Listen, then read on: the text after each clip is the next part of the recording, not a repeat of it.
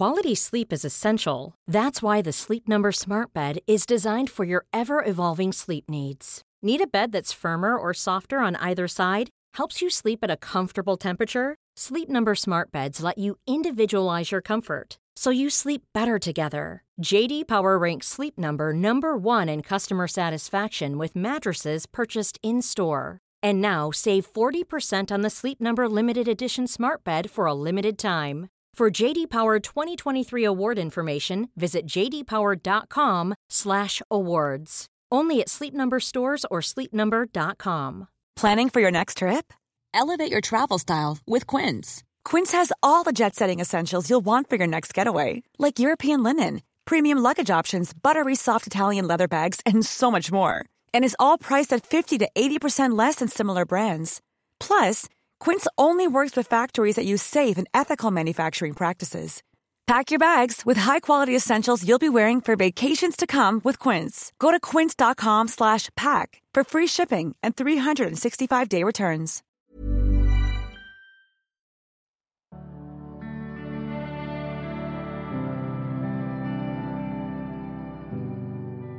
Hello, everybody, and welcome to the second series of the Human Podcast, a place to hear extraordinary human stories that celebrate the limitless potential of human beings. This second series is dedicated to our very human stories of grief and loss, because when you dig down into the core matter of these experiences, what you actually discover is possibly our most unobserved and uncelebrated capacity for courage, resilience, and love. Grief requires an expansiveness of self that stretches us to a fourth dimension. The extraordinary thing is that we can contain it, live with it, and that somehow the human heart can hold it all. So if the world is feeling like a dark or difficult place, join us and let your heart be ignited by the fire of the human spirit.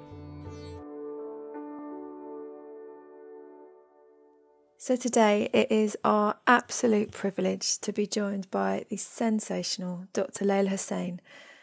Leyla is a BAFTA nominated presenter, psychotherapist, and internationally celebrated activist campaigning to end female genital mutilation.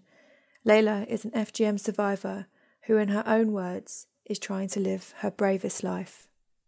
In this series, we are exploring the vast and different ways in which human beings experience and live with their experiences of grief and loss, which of course are not just limited to death and bereavement. Leyla is a leading global voice, breaking centuries of silence on the unique type of grief that millions of women and girls all over the world live with every day as survivors of FGM. FGM is when part or all of the female genitalia are cut and removed and in many countries it can be committed on baby girls as young as one week old, all the way through to their early adulthood.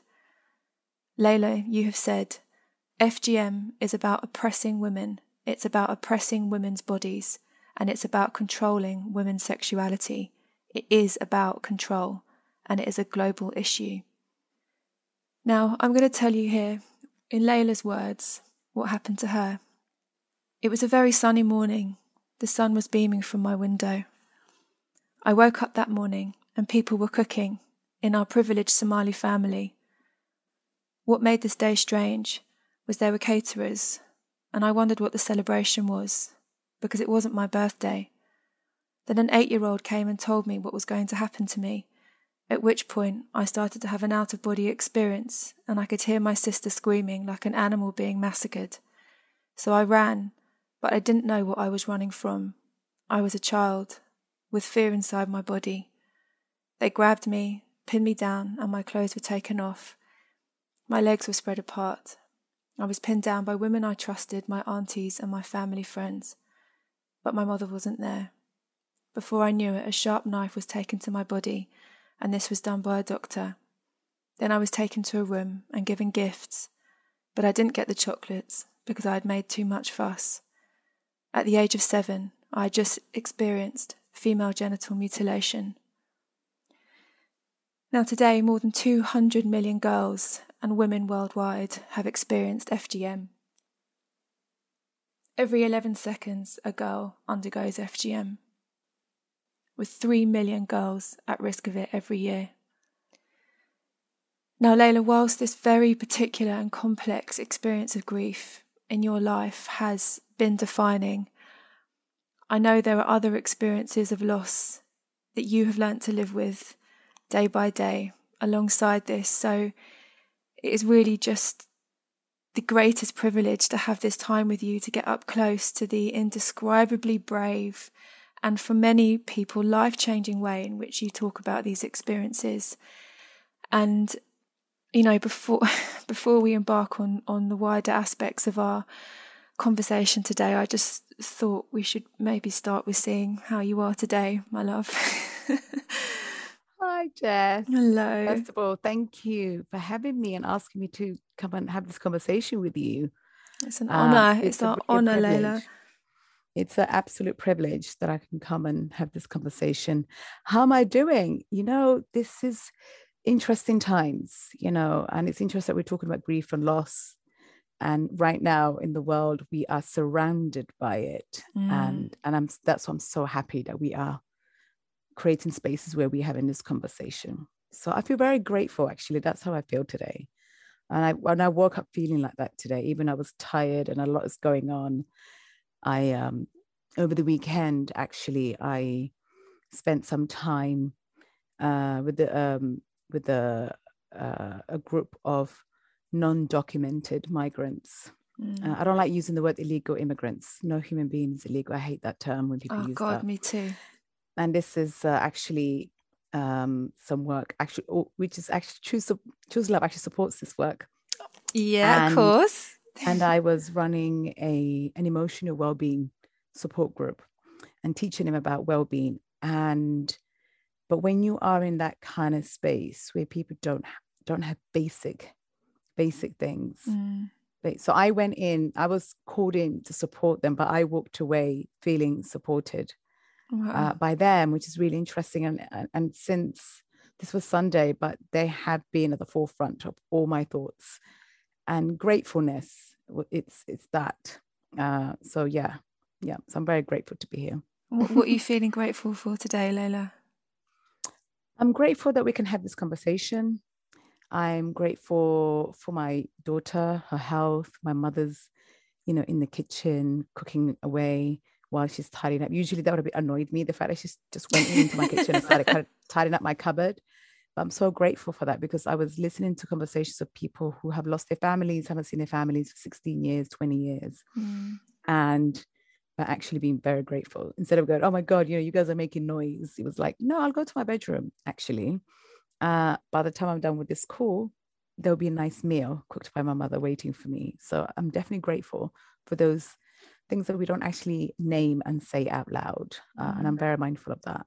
No, Leyla, um, you know, I've following your work, reading your work, watching the amazing talks that you you give, of which there are so many online, and I really encourage our listeners to go and, and seek them out because they're just extraordinary.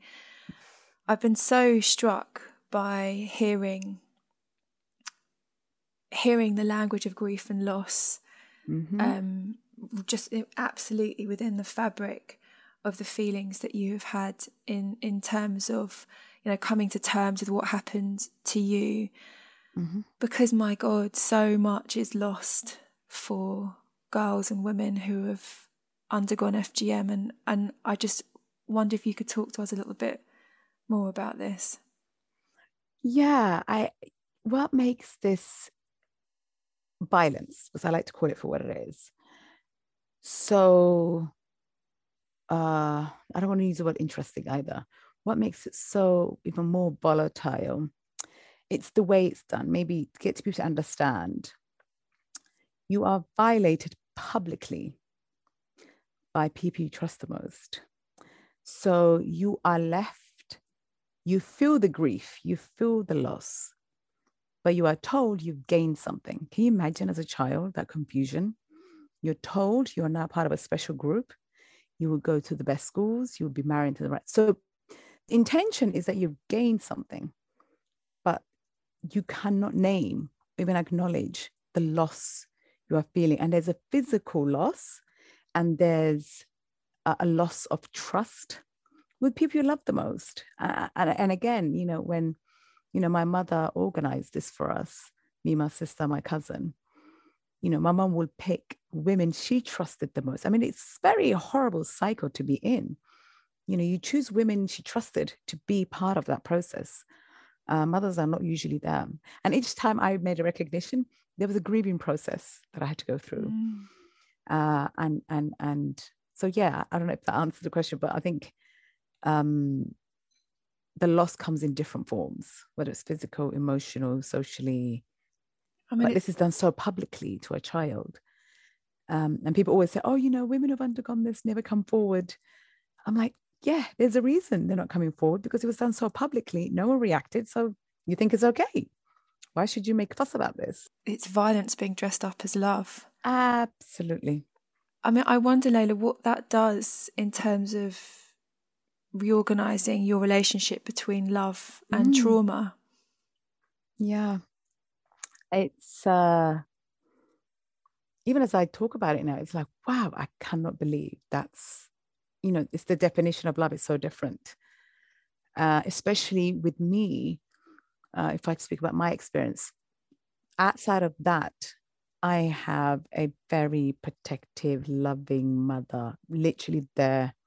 You know, like I said you, she's in the kitchen cooking for me because she found out I didn't eat properly for the last few days. So she's very caring like that what it's done to me, it's I went through a couple of stages of my life where I was confused about love, but it always involved a bit of pain. Mm. It was mm. pain and abandonment because I felt abandoned by my mother that day because she wasn't there. So there's that sense of, so for me, love represented pain and abandonment. Mm. But I'm also receiving this other love, which is loving, safety, taken care of. So it's weird, but when it came to love, I was on that spectrum all mm. the time. But the, the the pain, the physical pain and abandonment was a current theme. And, and it was something that I had to learn, you know, while being in therapy, me training as a therapist, and I'm still learning. And and and it's something I'm trying to the way I deal with it, I guess. Uh, one, it's been loving to myself and being kind to myself, but also breaking that cycle with my daughter mm. by teaching her that's not what love is. Mm. You know, mm. when I tell her what happened to me, she really is like taken back by it because she now knows her loving grandmother. She doesn't know that woman that I'm talking about. She knows this other woman who's like reformed, you know, who now doesn't believe in this. So to her, it's like, really? Like grandma really had these views? And I'm like, yeah, that was part of our journey. Uh, she, she has a whole different a loving relationship with her grandma, which doesn't involve physical harm. Um, so I guess that makes me proud that we can, there is a way out of this. But again, to do that, there's a bit of work that needs to take place and and and, and grieving, it's part of that. I it's taken me and I still really haven't reached uh, uh, that point where I really have grieved myself because you know in society we're not allowed to do that. If you're alive and you're walking and you can breathe air you shouldn't be grieving. You should be lucky. But i have yet to you know go to that top of the mountain and scream and cry. I think that's what i need to do at some point. I know i need to and i need to do it for myself. Because that was a horrible experience that led to other terrible experiences.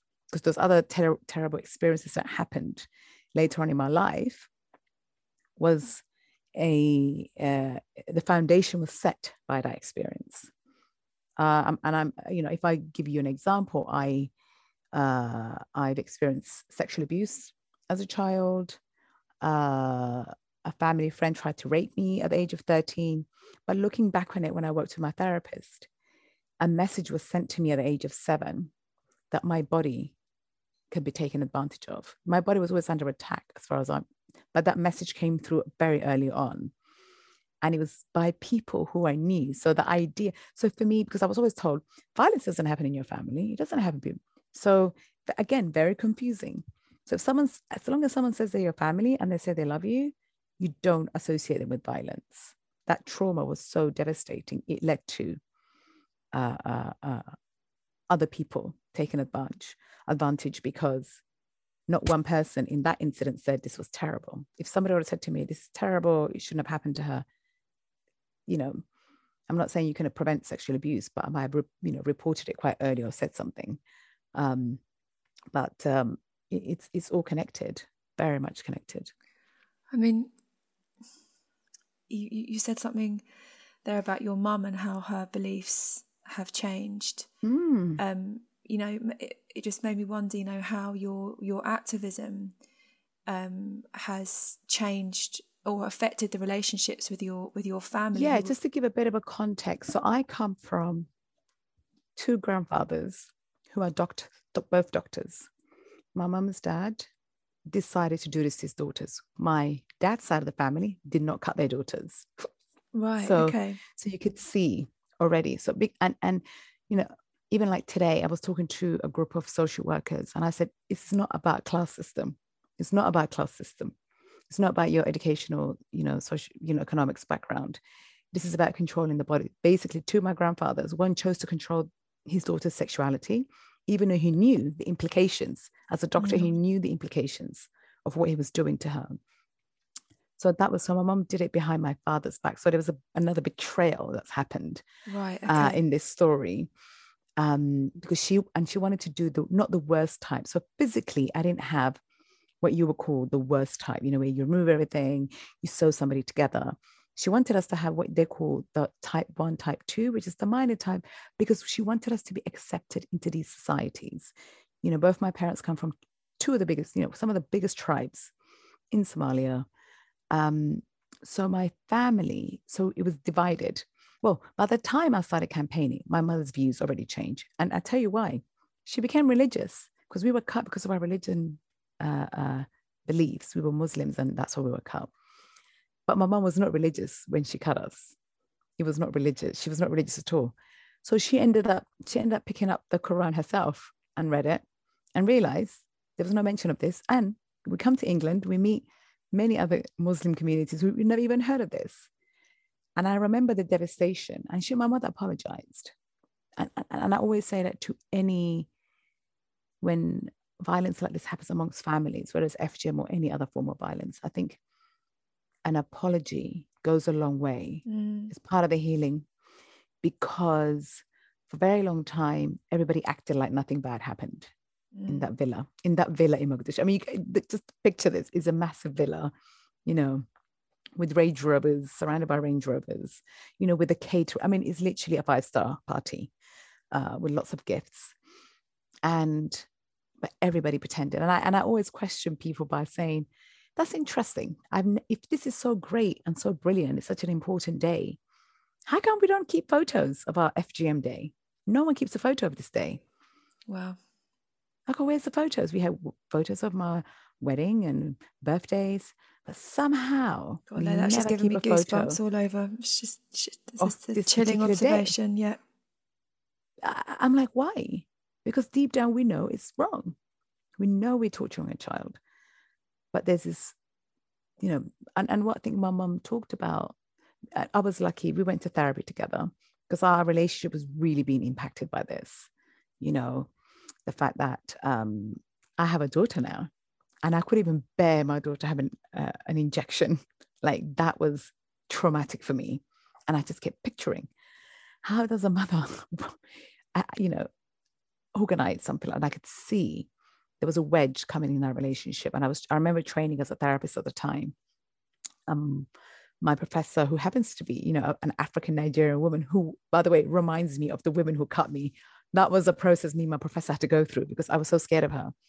And I couldn't know why until she sat me down and we processed. And I said, Oh my God, you look like my mom's sister who pinned me down that day, you know. But she taught me it's important. We will have these triggers and flashbacks, mm. but we need to process them. Anyway, this professor said to me, Have you thought about, have you ever heard your mother's story? Because, right. you know, I'm being angry and pissed at her.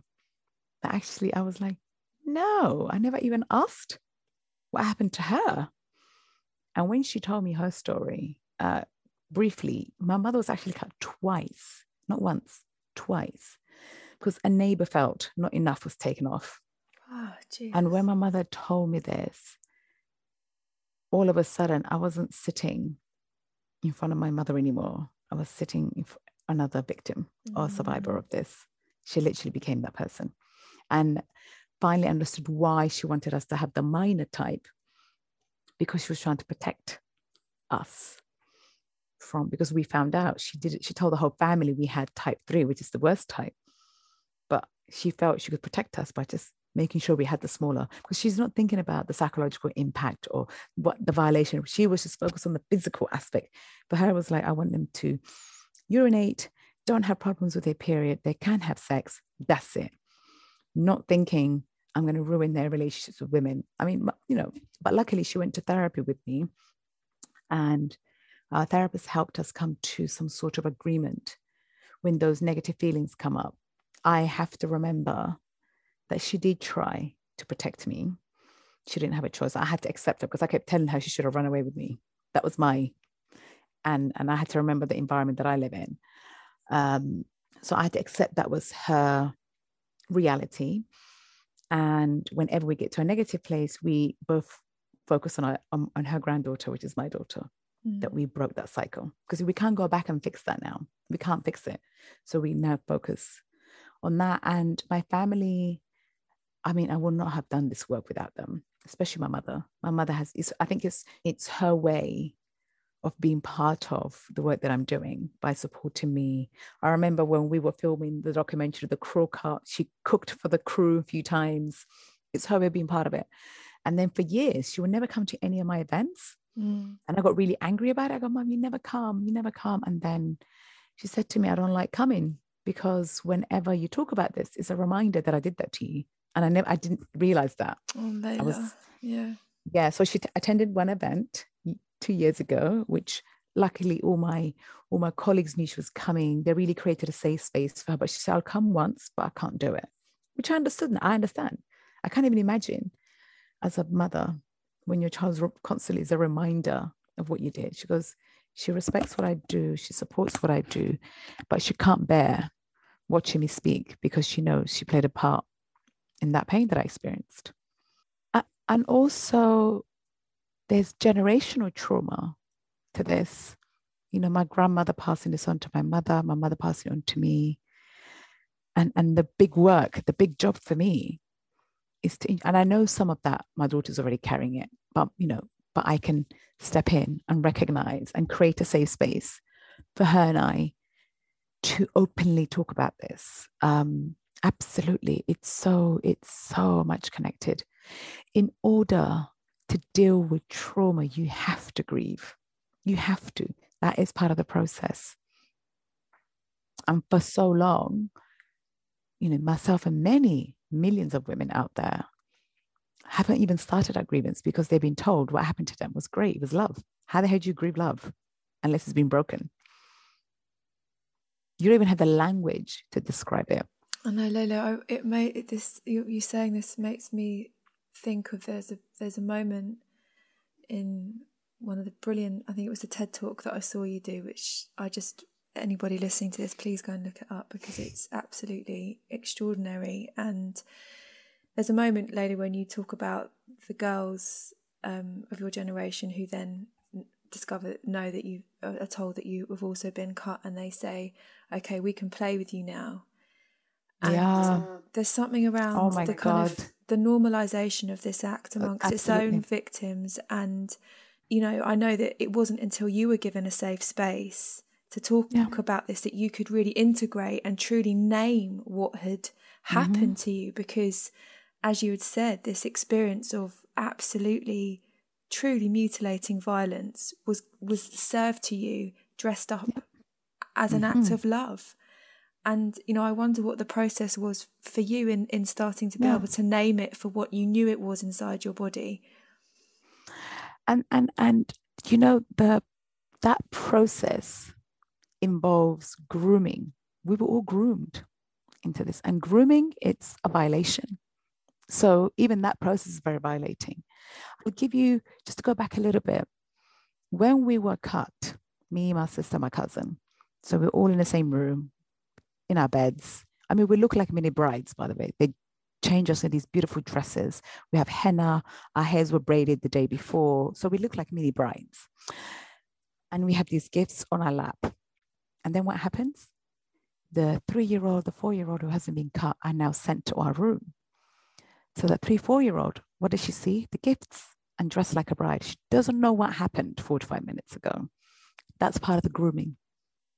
So you're already wanting to be part of this. You're feeling left out, even though that wasn't my experience. But I know majority of the women that was their experience because I was a kid who was in a diaspora when I was cut, so I didn't have a clue.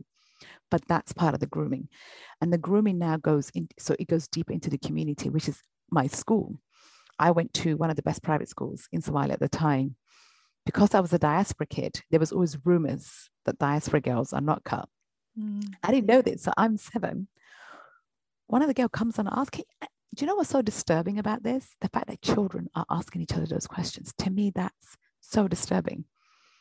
You know, when whenever I'm doing this work, I'm like, are we aware that children are talking about mutilating like gen- like a child my age came and asked me if my genitalia was closed and i said oh yeah and that was actually the, the, the first time i realized oh okay now i know why mommy did that because at the age of seven i care about people playing with me that was very that was a priority for me that was my mm-hmm. you know you're seven so and then she said to everybody oh guys we can play with her and i remember thinking oh your mommy did the right thing then because the idea of someone not playing with me was worse when I'm that age. So that's that's really how the process. That's how deep it is. Where another seven-year-old can come and ask me whether my genital. See, I'm here now. I'm hearing a seven-year-old ask another seven-year-old, "Is your genitalia closed?" So we can accept you into the group. That is very disturbing. And when we talk about FGM, that's in the context we have to call it out because mm. that's what's happening. That's the reality. So there's a grooming process that takes place within families. And then now the layer of that is, you know, we're in a patriarchal community that says controlling women's bodies is great. Let's find, let's start at quite young age. So it all comes together. Uh, uh, uh, so it's the process comes from family, you know, from uh, uh, you know the political position you know policy like it's there it's grooming. Everybody's groomed into this idea because no human being should ever think forget the cutting touching a child's genitalia is okay.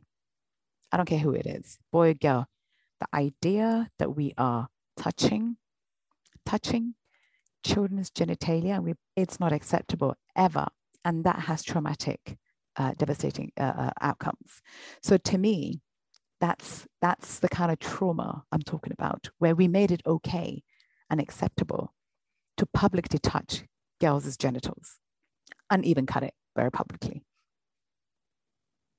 So that's that's the trauma that we, myself and other millions of women, are trying to undo. Inter- and, it, and, it's an intergenerational. And it's passed on. It, I I cannot tell you uh, uh, how I feel very strongly about generational trauma because I grew up in the UK and I thought FGM was okay because that was a message passed on by my family. Because that was just that, that was just the way things are. If every woman around you is cut, you don't think there's anything wrong with it. But if my school in London taught me about my body, I might have said something. Do you see what's missing? Do you see what I mean? It's like, you know, we can bl- we can blame my family too for this, but the system if the system gave me the opportunity to learn about my body and my rights, I might have said something. I might have gotten proper support early on in my life and not struggled during my pregnancy and while giving birth. I still hate having a smear test. I literally avoid it. My practice nurse looks out for me on the corridors when I have other appointments to catch me because it really is. It's something that I, I still struggle with because my, my, but you know, physically, I'm still traumatized by that whole experience. Well, because the most sacred, intimate part of your body is now a site of the most profound Absolutely. trauma. Yeah. And not once, it's been attacked a few times. I feel like I was I was born female and I've been guilty of something where I was violated a few times.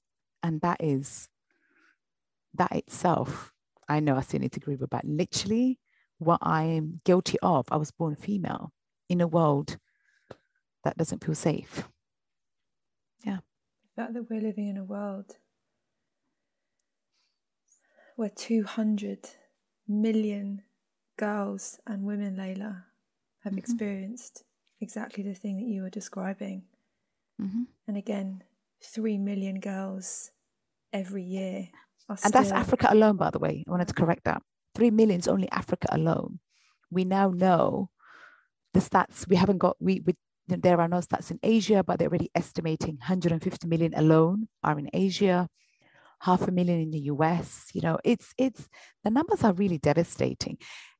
Do you know uh, the fact that that's not considered a pandemic? It's part of the trauma, really. The fact that every 11 second a girl being cut is not considered a pandemic. The fact it's been ignored is traumatic to someone like me who's who's experienced this. It's really traumatic because I'm hearing a message from the world that it's not a big deal that every 11 seconds a girl's been. So the message I'm hearing is we're not valuable enough for people to come out and have prevention uh, programs or, you know, running around going, oh my God, every 11 seconds a girl. I think a calculation I did after speaking at a conference last week for an hour. By the time I, I finished, I think someone said 372 girls have been cut within an hour. That's a lot. 372. And how many will die from that? So many girls have died. You know, how many people will ever hear stories of a seven year old or nine year old dying from a heart attack? And why wouldn't you die from a heart attack? You know, I'm lucky. The reason I call myself a survivor is because I should have died that day from what I experience. I should have died from a heart attack. I should have died from hemorrhaging. Like that, I'm actually made it out alive, you know and the fact it's not considered pandemic, that itself is traumatic. Because yet again, there's a message being sent saying, well, your your violence is not big a deal to us. And I was sick and tired of gate, gatekeepers. When I say gatekeepers, these are big organizations, directors, or you know, those civil servants working for the government. Oh, you know, let's be very careful you know, let's talk to the community leader. And you know who the community leader usually is? It's a man who's very religious, who holds to patriarchal views, full stop. And really got super exhausted yet again. And I remember actually saying at one meeting at the Home Office, stop negotiating our vaginas with these men, literally. The whole room went silent. Because I said, that's what I go, that's what you're doing right now. You're literally going back to the men in my community and you're negotiating my vagina. That's that's literally what you're doing. Jesus and, Christ. And I said, you behaving that way by doing that, you are racist because you would never go and speak to white men about how we protect white women. You wouldn't say, let's talk to the white men leaders, you know, in that particular area. Even though there's an aspect of that in a different way, you know, globally. But you would never use that term. You wouldn't say, oh, yeah, let's deal with rape by talking to the community who are practicing rape. I mean, so by not treating me like others or my, not treating my daughter like others, to me, that's that's racism. I want white people to use their privilege and scream and shout about this. That's why you're privileged. Speak about it. Say it's wrong. Don't allow it to happen. Uh, so, and I think that's where uh, uh, uh there's a lot of confusion when you know people thinking that they're racist. No, you're racist by not calling this out for what it is, especially if you're in a position of privilege. Absolutely, you need to say it. It's treat everybody equally. That's all I'm asking. If I'm at risk of violence, I want to be treated. I don't want you to go and talk to the the men in my community about it. You know, if I'm if I'm in trouble and I need help, I would like to use the system like another white woman would use the system. Why is it any difference? Why are we worried about upsetting people? It's, it's interesting. No one's thinking, again, it's a victim blaming behavior the victim always comes last. So if I'm the victim, they're more worried about upsetting those who are my perpetrators. That's crazy.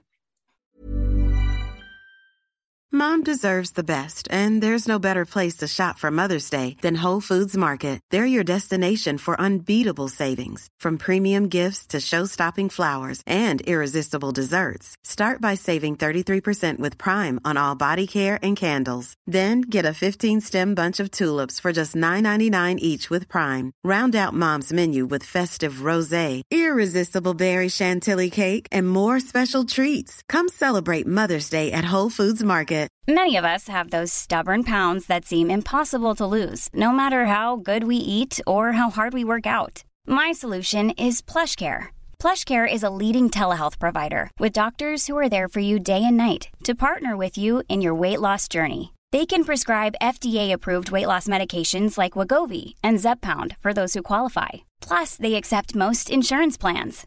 To get started, visit plushcare.com slash weight loss. That's plushcare.com slash weight loss. Quality sleep is essential. That's why the Sleep Number Smart Bed is designed for your ever evolving sleep needs. Need a bed that's firmer or softer on either side? Helps you sleep at a comfortable temperature? Sleep Number Smart Beds let you individualize your comfort so you sleep better together. JD Power ranks Sleep Number number 1 in customer satisfaction with mattresses purchased in-store. And now save 40% on the Sleep Number limited edition Smart Bed for a limited time. For JD Power 2023 award information, visit jdpower.com/awards. Only at Sleep Number stores or sleepnumber.com.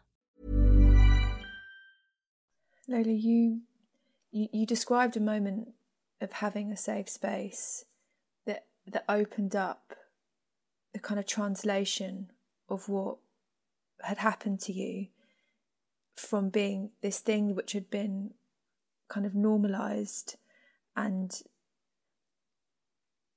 and kind of validated by you know your family and the place that you were living into Mm. suddenly realizing the, the, the truth of what had happened to you and there was a transition through um through through being held in a safe space Yeah. and um I just wondered if you could just tell us a little bit about what Mm. what the kind of transition of your perspective of what happened to you and and how and how that was Yeah. Um, for me, that really started.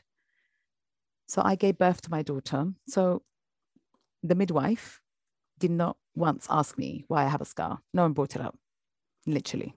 She could see I have a scar, but she didn't say, Oh, Mrs. She asked me about the scar in my hand, but would not ask the scar on my genitalia, did not ask.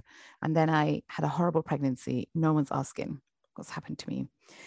After giving birth to my daughter, I'm uh, I was having serious problems like mentally and just really struggling physically. So my mother recommended this uh, clinic called the African Women's Clinic. I didn't even know what they did. So I walked in. Uh, I see a nurse called Jennifer Bourne. Uh, and she said to me, How was your pregnancy? I said, Oh my God, it was horrible. I had that condition where I couldn't keep any food in, where I was just puking for nine months. And then she goes, What was the birth like? I said, Oh, I hated I hated it. It was horrible. But the worst part was being vaginally examined. I said I used literally I'll black out. Like I would pass out. And obviously when you're when you're in labor, they have to constantly check how many centimeters you're open. And then that is when I black out. And they will wake me up, you know, splash some water on my face. And but no one's asking why I'm blacking out.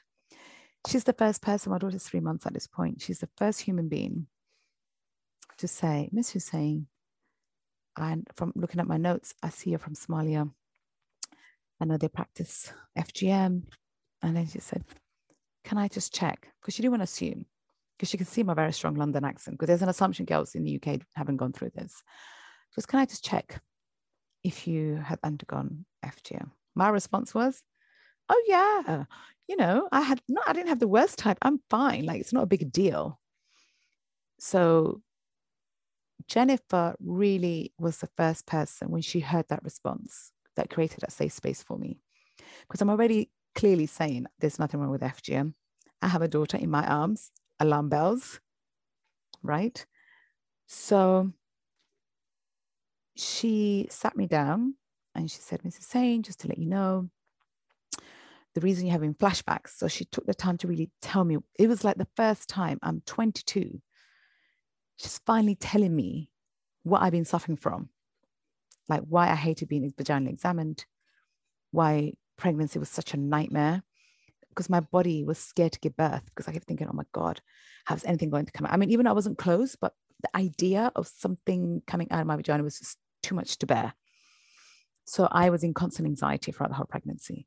But she explained, so she said, Leyla, the first time you had, an, you know, any form of touching like that happened to your genitalia, it was violated. Hence why your body remembers it. You you suppress the memory, but your body has a way of remembering.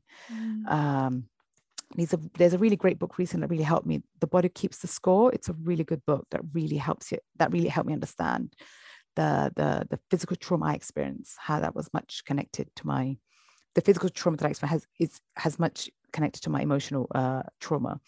And she said to me, every time you lie down, your legs are spread apart and someone's coming at you with a metal or something instrument, it takes you back.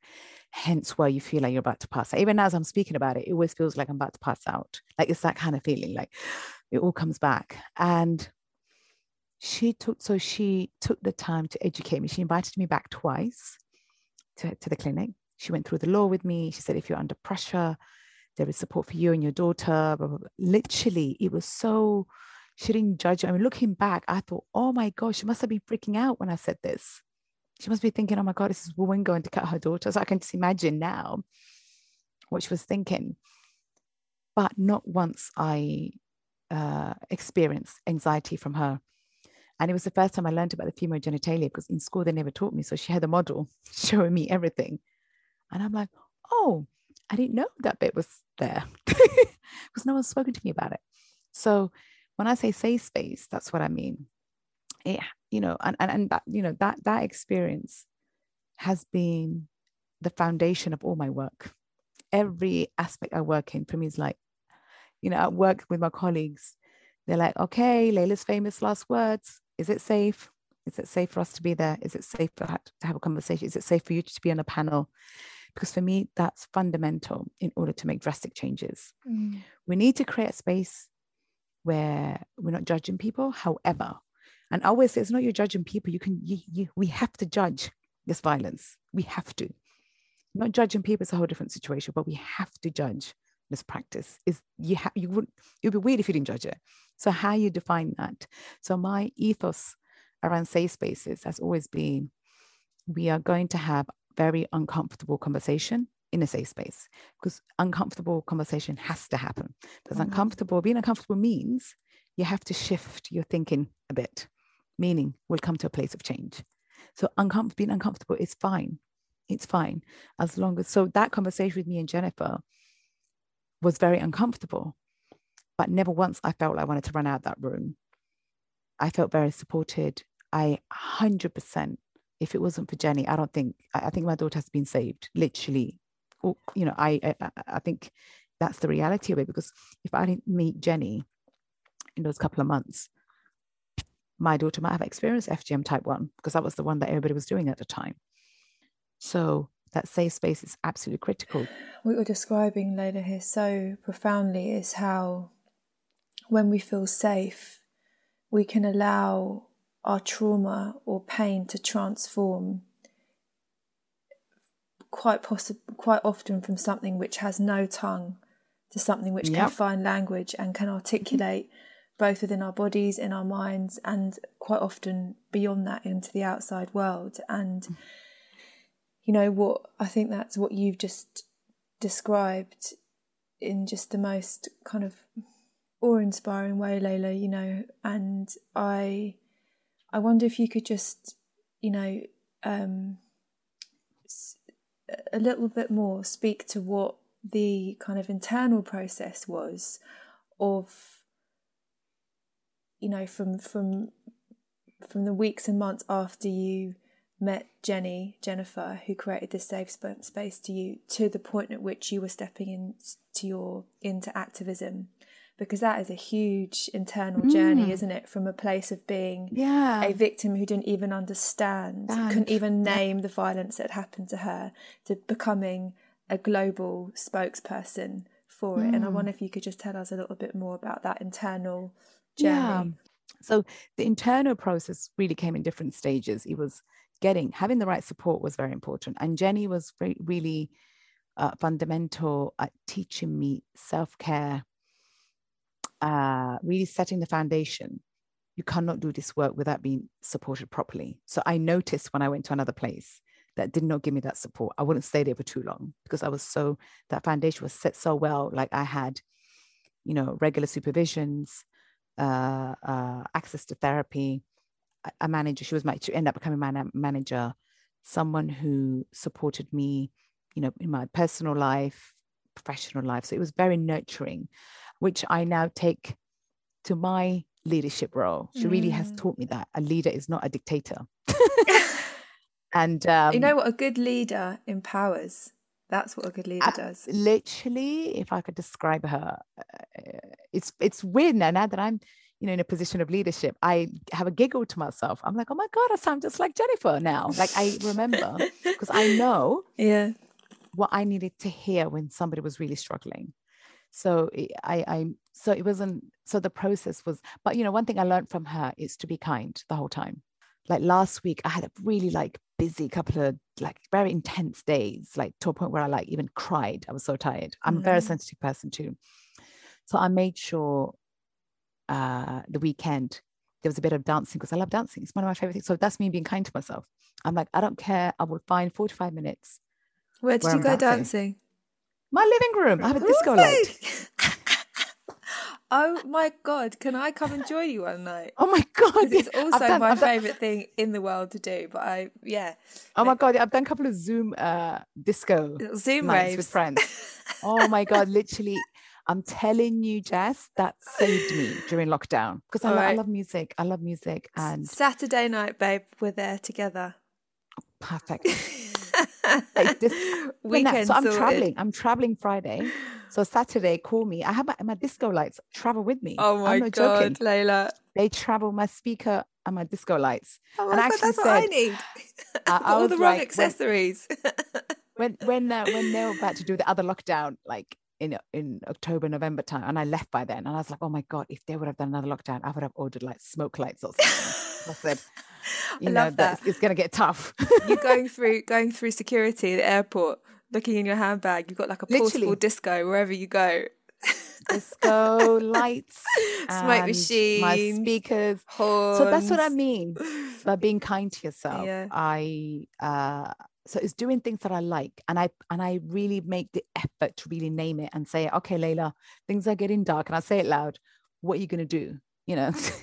I'm like, I love cooking. So I make the effort that day to cook because I know yeah. when I cook, it gets me out of that funk. And that's what I mean by that's for me what being kind to yourself means.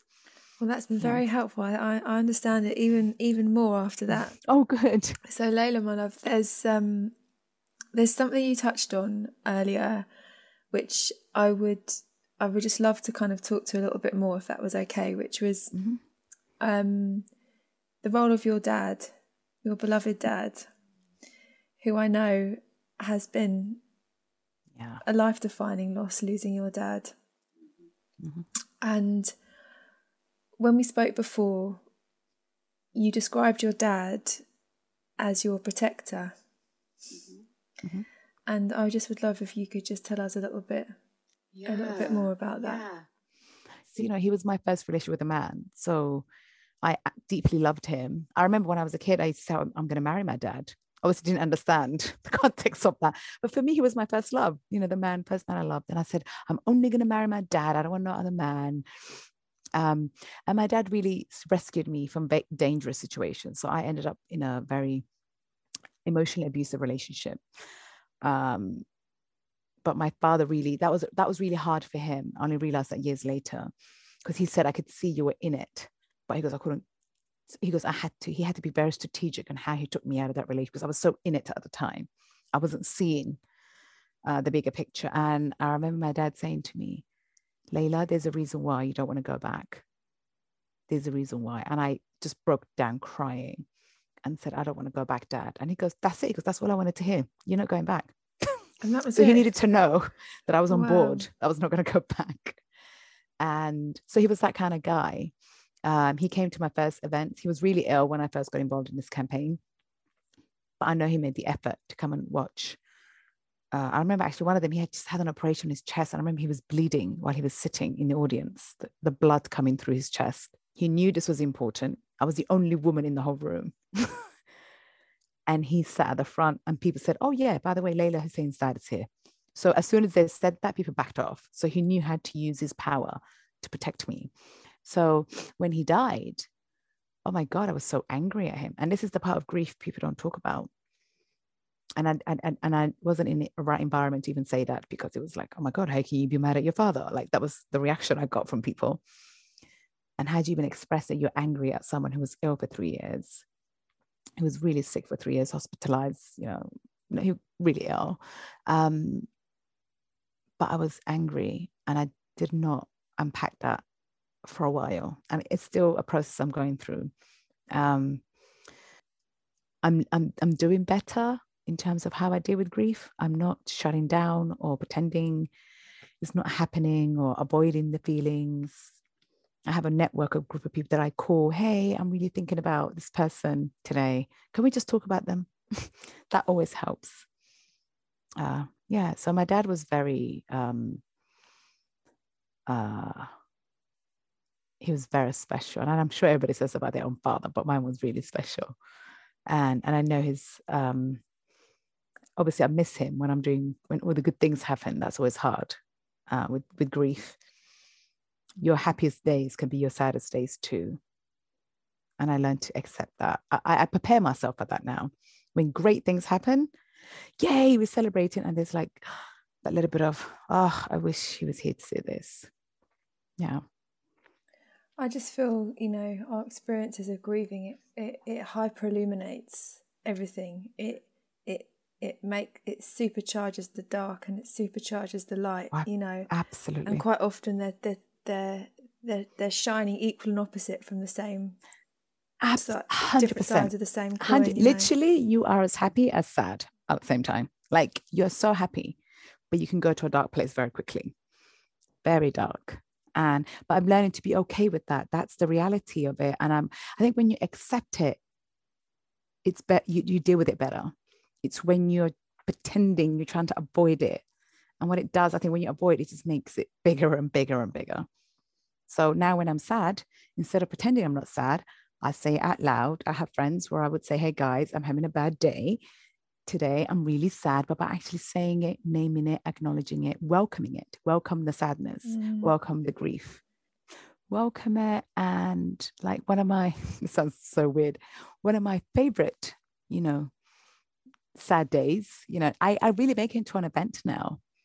I, I make it into an event. It's like, okay, I see it's coming. I'm not going to push it. Yeah, yeah. I wear, I wear my lovely Somali kaftan. I burn some frankincense. I make some coffee, East African coffee. I order myself my favorite takeaway. I don't want to push myself too much that day. I'll have a hot bath. So I just do lovely things. It's to say, uh, darkness, I know you're here. Sadness, I know you're here. Let's uh, let's let's, let's, let's just be here. I need to go through. And the moment I do that, it doesn't last for more than four to eight hours, where previously it would last for six weeks because I was spending so much time trying to like not acknowledge it. But you know that is one lesson I learned. It, it, makes me think, Leyla, that you know, as much as other people can hold safe spaces for us, we can also hold mm. safe spaces for ourselves. Oh, it's so important. Where we can, you you so can important. just as much as possible, you know, invite in and allow whatever turns up to be there. And well, I yeah. I I learned you cannot facilitate a whole safe space for other people unless you do it for yourself first. You literally can't do it. Because what happens is if you don't do that, and I know this from my own experience, that you are you're going to end up having a breakdown in someone else's safe space that you've been creating. So Leyla, I just wanted to ask you, what does courage feel like? Oh, courage. For me, courage is vulnerability. Oh man. because you know why? We were told that's weak, but actually getting to show your vulnerability. It's for me, courage feels like feeling safe to show your vulnerability. And it's a conversation I'm still having in different spaces. To me, that's a big, that's what courage looks like. now, Leyla, one of the things that we're doing in this series to to build out a richness of language for this this thing called grief, which for too often the language of which too often buckles into the inexpressible. We're asking our wonderful guests every week to bring something to the conversation which is in the words of another, something whether it be a poem they've read, a piece of advice they've been given, anything at all that for them really articulates mm. this thing called grief. And I was wondering what you wanted to to bring to, yeah. to us today? There's one pivotal moment in my life where I heard this person say this, and I always go back to that. And it, it was what we were talking about earlier. Undergoing FGM, FGM was sh- someone showing me love. That's what it was, right? My family showed me love. And I remember watching an episode of Oprah when she talks about uh, the sexual abuse she experienced. And she said the biggest lesson she learned in life that love never hurts. And I always go back to that. Love never, ever hurts. And we live in a society that says, oh, love hurts. I mean, there's like branding in this. love never, because if you love, and you know, if we think about our children, no way in hell we will put him in a position because I love my child so much. The idea of hurting her, it's dev- just the thought of it devastates me. so love never hurts. It's one message I always go back to, whether it's in my work, my personal life, with my, you know, just my whole being, you know, my relationships. Love never hurts, never hurts. The moment it's hurting, that means it's not love anymore. Can we just have that plastered across the sky, please? to remind really? everybody on this bloody Literally. planet. but but you know, it's it's but this is the other grooming the you know larger society they have been groomed in how many times have you heard people say but Leyla how many people say but it's love it, it hurts doesn't it love hurts I'm like no it doesn't and hearing that love never hurts and the moment it starts to hurt it's no longer love that is one big massive freaking lesson I've learned and I always go back to that whenever I'm in a terrible friendship toxic environment you know horrible relationship with a partner if love is not the theme, I'm out. Thank you. I'm Oprah. out. It's not worth it. Thank you, Oprah. Thanks, Oprah. I wonder I could tell her this. Yeah, yeah. but really, it's it's uh, yeah. It's a gem. It's a gem, a gem of wisdom. Leyla Hussein, you are just a force for everything that is good and incredible in this world. And it's just an absolute privilege for us to have had Aww. this time with you. And I know that our listeners will feel exactly the same. So, on behalf of myself and everybody else, just thank you for all you are, all you do, and for joining you. us today. Thank you so much, Jess. Thank you for having me. I really enjoyed this. Thank you. Now, later to, to, to, to you know, every, by in true human tradition, every episode we ask our guests to dedicate their story and our conversation to a song to play us out. So I just wanted to know today what what are we going to be playing out with? Well, my number one uh, heroine.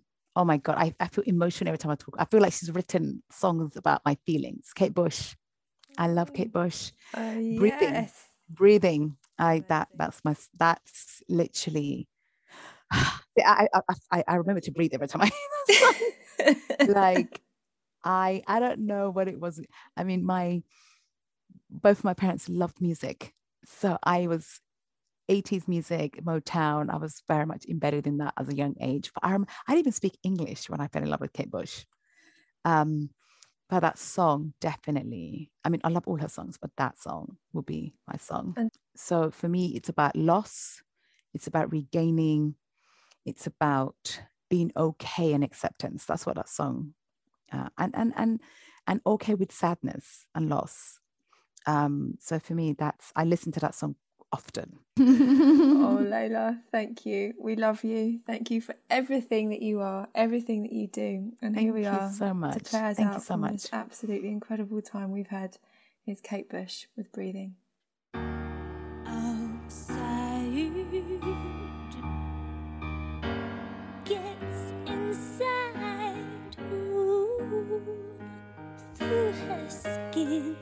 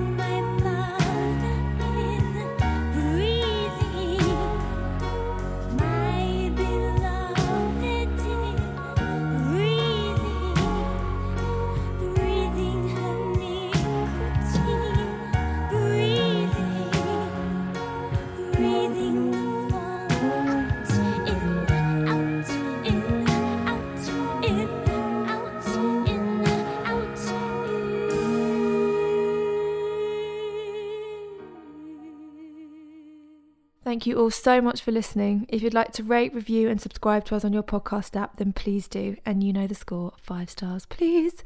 If you'd like to come and say hello on Instagram, then you can find me and all things human podcast related at This Is Jess Mills. This podcast was created and hosted by me, Jess Mills, with creative co production by Bonnie Tyburn and produced by Joel Porter at dot dot dot.